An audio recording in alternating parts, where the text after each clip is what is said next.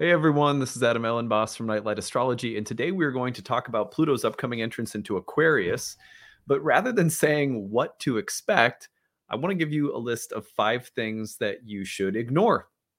And I'm doing this because I got a really interesting question uh, in the comments section of one of the videos I did yesterday. I think it was a video on Saturn and Pisces, where someone said, This is really interesting. Um, I would love to see you talk about what kinds of hype we should avoid or watch out for when Pluto enters Aquarius. Translation being, what kinds of things will you see people hyping up about Pluto and Aquarius that probably aren't true? You know, like uh, there's things that a lot of people like every time Mercury retrograde comes around, you'll find that people say a lot of things about Mercury retrogrades that are not necessarily true, or they're sort of alarmist or just generic. So, what are the sort of generic, alarmist, crazy, exaggerated kinds of things that people will say as Pluto is about to enter Aquarius that you should watch out for?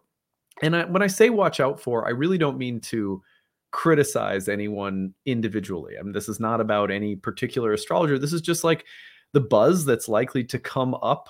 Uh, unfortunately, you know, a lot of astrology that's out there is not going to be spending time really uh, uh, parsing out the different uh, levels or nuances of the archetypal combinations. Like, uh, you know, there will be lots of cliches that are used in the world of pop astrology, and that's everyone who consumes astrology should should know that. If you like this channel, chances are that you like astrologers who take time to really break archetypal combinations apart in depth and really explore things with a lot more detail and, and nuance, at least again on an archetypal level. And so again, like I think the goal of this is just to have fun. First of all, this is a fun question. Just like, okay, like what's the buzz and hype going to be about this, and what should we sort of be careful not to get in, you know, sort of taken or infatuated by. And so I thought, well, that, that's actually a really fun question. Let's come up with five things that we can go ahead and ignore about Pluto in Aquarius. Since if you consume astrology content, you are likely to see this somewhere in your feed uh, in the weeks ahead. So I thought we just have fun. All right, don't forget to like and subscribe today. Share your comments in the chat section in the chat box. Really appreciate it when you guys do that. It helps the channel to grow. You can find transcripts of any of my daily talks on my website, which is nightlightastrology.com. Uh, if you have a, sh- a, story to share or maybe something to add to our list of things to beware of, uh, feel free to leave a comment. Really appreciate it. Again, when you guys do that, you can go over to my website, by the way, nightlightastrology.com, to check out the upcoming masterclass series uh, which starts um, very shortly. So we are uh, starting on February 17th. Go to the courses tab on the website, scroll down to masterclass series. This is at nightlightastrology.com. Click on it. You'll see that our first series of the new year the Mysteries of the Moon cycle begins on February 17th. You can sign up a la carte or you can sign up for all four programs. The spring series will feature the cycles of Venus and Mercury. The summer will look at zodiacal releasing. In the fall, we'll look at unlocking temperament and personality in the birth chart. There are need based tuition contracts available if that would help you at all. You can do an a la carte if you want just one of those classes. There's also a payment plan and an early bird rate. So lots of options there to try to help you guys out if you need it. Hope to see some of you in class soon. Okay, well, let's look at the real time clock and remind ourselves of what the heck we're doing here. We are looking at Pluto's upcoming entrance into the sign of Aquarius. And uh, whoops, here we go. Let's go ahead and advance the chart here. We're going to see that Pluto is entering Aquarius uh, late in March. So it happens right about March 23rd. Pluto will enter the sign of Aquarius on March 23rd. It stays there till about the middle of June before retrograding out. Then it does a little dance between the late degrees of Capricorn and the early degrees of Aquarius until the end of 2024. So we have a couple of years where Pluto's now entering Aquarius. And the point of today, we will be taking some time, and I already have taken some time to discuss what I think you can expect from Pluto into Aquarius. But I thought, again, today it would be fun since this question came in to say this is the hype that you should probably ignore. Now, I will qualify some of these as I go and say, like, look, you, here's where this comes from. Here's why people will say this. So it's not like there's nothing to these uh, points, but um, they're gonna these are not i would say the things to uh to uh, glom onto these are these are the things that you five things that are safe to ignore about pluto into aquarius should you hear this or see this advertised in the next month number one massive change So, by massive change, usually what is meant by your life is about to go through some massive change. You are about to experience some massive, massive personal transformation.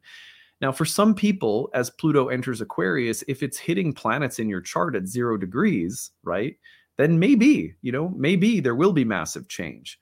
But to say just this broad sweeping statement, if you see that out there, people saying as soon as Pluto enters Aquarius, it's going to trigger massive upheaval and change in your life. That's not true. Unfortunately, it's something that astrologers also say about as often as, you know, you use a Kleenex when you have a cold. It's like uh, it, it's a throwaway statement at a, at a it's like a quarter jar statement. Put a quarter in the jar every time you tell someone that a transit is going to lead to massive change. The reason that I would say you probably shouldn't listen to that is that as Pluto enters Aquarius, it is going to go back and forth into Aquarius over the period of two years. And unless you have planets at those early degrees of Aquarius or a critical degree like the ascendant or the midheaven at that zero degree marker of Aquarius, unlikely that it's going to cause massive upheaval. Remember that even transits that Pluto makes to planets or degrees, sensitive degrees in your birth chart, are usually process oriented, which means there can be big events but if Pluto is going to create massive upheaval in your life, it usually happens slowly, incrementally. It is process oriented. So, could Pluto create massive changes? Yes. But if someone's selling you that, like, look, once this happens, massive change, like, be careful of that voice. Uh, be careful of that kind of um, spin on the transit.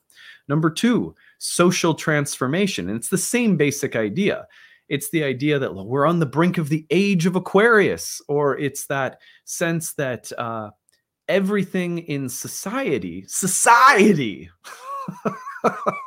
society, man, everything's about to go through some huge upheaval socially. As soon as Pluto enters Aquarius, the aliens will land. You know, we'll have chips implanted in our arms and whatever. So, if people are exaggerating some kind of massive social transformation that is going to happen, just remember when a planet's ingressing like Pluto into a new sign, can you see some major events in the collective? Yes. And can they shift the trajectory of history or have, you know, a big impact on the storyline or whatever? Yeah, for for certain. I mean, if you go back around 2008 and look at some of the things that were happening when Pluto entered Capricorn, you know, there were some big events, no doubt.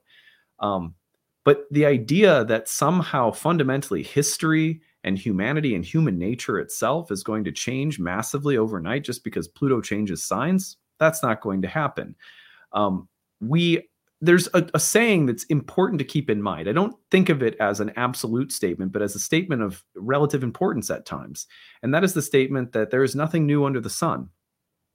So we've had, you know, Pluto's gone through Aquarius before and created different kinds of transformations, has been implicated in different kinds of developments and revolutions and wars and blah, blah, blah, blah, blah. But none of that, it, when those things happen, none of those things are particularly new to the human experience. And, and I, it's important to keep that in mind, not because I'm trying to play down the idea that Pluto, you know, it's not that Pluto can't create and won't create different kinds of transformation or won't be reflective of different kinds of social transformation. It's just, you know, when you when you treat planets like, you know, you use them as ways of hyping up a kind of, you know, stress response. Oh, you know, just keep your eyes glued to the television, watch for Pluto and Aquarius to come in and change all of history when you hear people hyping a transit up like that, just be careful because, yes, there will be social transformation, but most of the time it's incremental and gradual, and there's big spikes and important events. And then there's periods where it's like everyday life is just everyday life. Um, and so, and is everything going to change overnight? No. Uh, again, think process, not just one off massive events. Generally speaking, that's a safer thing to do. Number three is apocalypse. And it's very similar to what I was just saying, but this is like something big that's been brewing is about to be released. Okay, like, is it possible that Pluto changing signs could, you know, pop some kind of unconscious zit, you know, or or could it uh, uh, could it coincide with you know an eruption from the unconscious or from the collective unconscious? It certainly could. But again, generally speaking, what you're going to see is that life just goes on. And life goes on with a slightly different archetypal mood and new themes that are arriving. Um, and those themes will be the catalyst for Plutonian uh, transformation, you know? But be careful of people who are like, everything that's been brewing and developing is about to blow like that that quote that narrative voice i would be careful of that. That's that's all i'm saying. And again i would say i'm not trying to build a straw man here. I think most astrologers don't do this. Like all of my the my colleagues my friends who are astrologers i don't see them doing this. So i'm not trying to say oh i'm the only one you can trust or something like that. Just be careful of those channels or streams of information out there that talk like this in general. I think you don't want to just go over the top with these kinds of ideas. Number four, manifesting your dreams. People will take Pluto moving into Aquarius or Saturn moving into Pisces, and they will just take it as an opportunity to say, this is all about manifestation. Because really, for people who are really looped into that idea, manifestation as a like a philosophical value, everything is about manifestation, right? It's like a self-fulfilling prophecy. So um I'm and I'm not saying that Pluto will not have some pretty powerful and interesting manifestations. But the point is that Pluto in Aquarius is not going to suddenly make all of your dreams come true or suddenly make everything you've been wanting or hoping for suddenly appear. But people treat outer planetary transit from one sign to another like, oh, now just watch how everything manifests. So just be careful of that. Again, things are not going to like your human nature, your life, everything doesn't usually change overnight in some singular event. Um, so, you know, be careful of that. Number five, the last one is progress. Pluto and Aquarius people, because of a modern bias that tends to conflate the planet Uranus with the sign of Aquarius, which in traditional astrology we don't do. We don't assign outer planets to, uh, uh, we don't assign uh, the outer planets sign rulerships. Uh, generally speaking, we totally use, at least a lot of the traditional astrologers that you'll find will use and appreciate and validate the outer planets as, as relevant symbols. Uh, I use them every day. You guys see me, but I don't give them sign rulerships because when modern astrologers gave the outer planet sign rulerships, they really weren't aware of what went into the entire scheme of coming up with the rulerships in the first place. That it's incredibly elaborate philosophical tradition, and um, it would be like trying to shoehorn a bunch of uh, you know, new new people would understand it better if it was like, here's a couple of new symbols. Now try to just jam them into the system of acupuncture without having any real understanding of how that system works. That's sort of what modern astrologers were doing when they assigned Uranus, Neptune, and Pluto to signs as rulers. Anyway, that aside, that could be a whole debate and whatever. We can, I wouldn't die on a hill over it, but that's my take on that. But one of the reasons is that for Aquarius being associated with progress is that people have conflated the sign of Aquarius with Uranus, and Uranus does indeed have an interest in or a general inclination toward the idea of progress, invention, pro- progression into the future with a sort of desire to break from the mold or break from the past.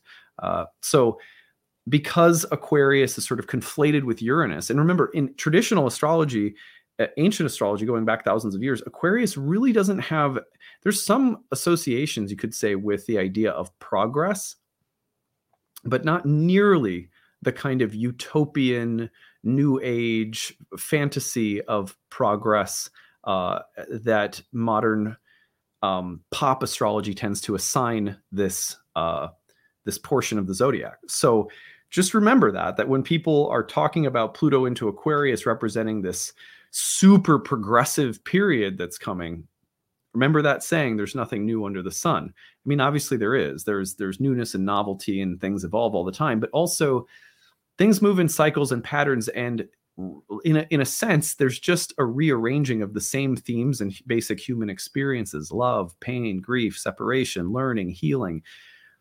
And so i just again will you see progress? Yes but be careful for that sort of exaggerated over the top voice that says pluto in aquarius? Oh my god the progress is going to be amazing.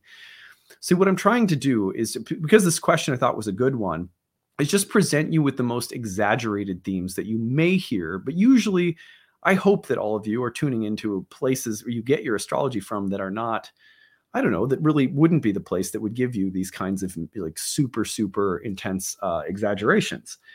But in case you are, or in case you're, you know, uh, doom scrolling on your phone and you see Pluto moving into Aquarius being sold to you as the apocalypse, you know, like at least your other astrology channel said, hey, this is a big transit, but let's try to talk about it without involving all the hype.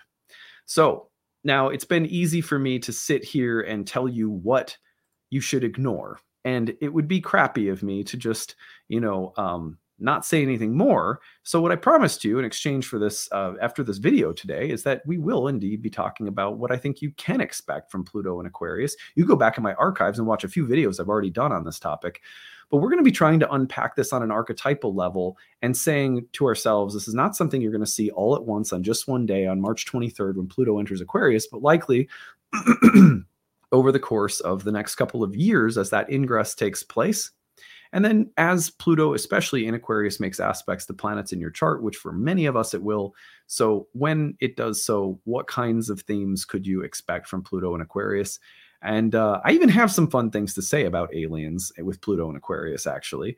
Uh, so I'm not uh, anti fun, you know, but let's tone down the hype because when the hype gets so loud that you can't um, you can't hear the voice of a planet you can't, you need meditative, reflective space because the planetary archetypes are subtle and they're a bit like deer where if you you know if you just come up on them they're they're just going to take off from your conscious awareness.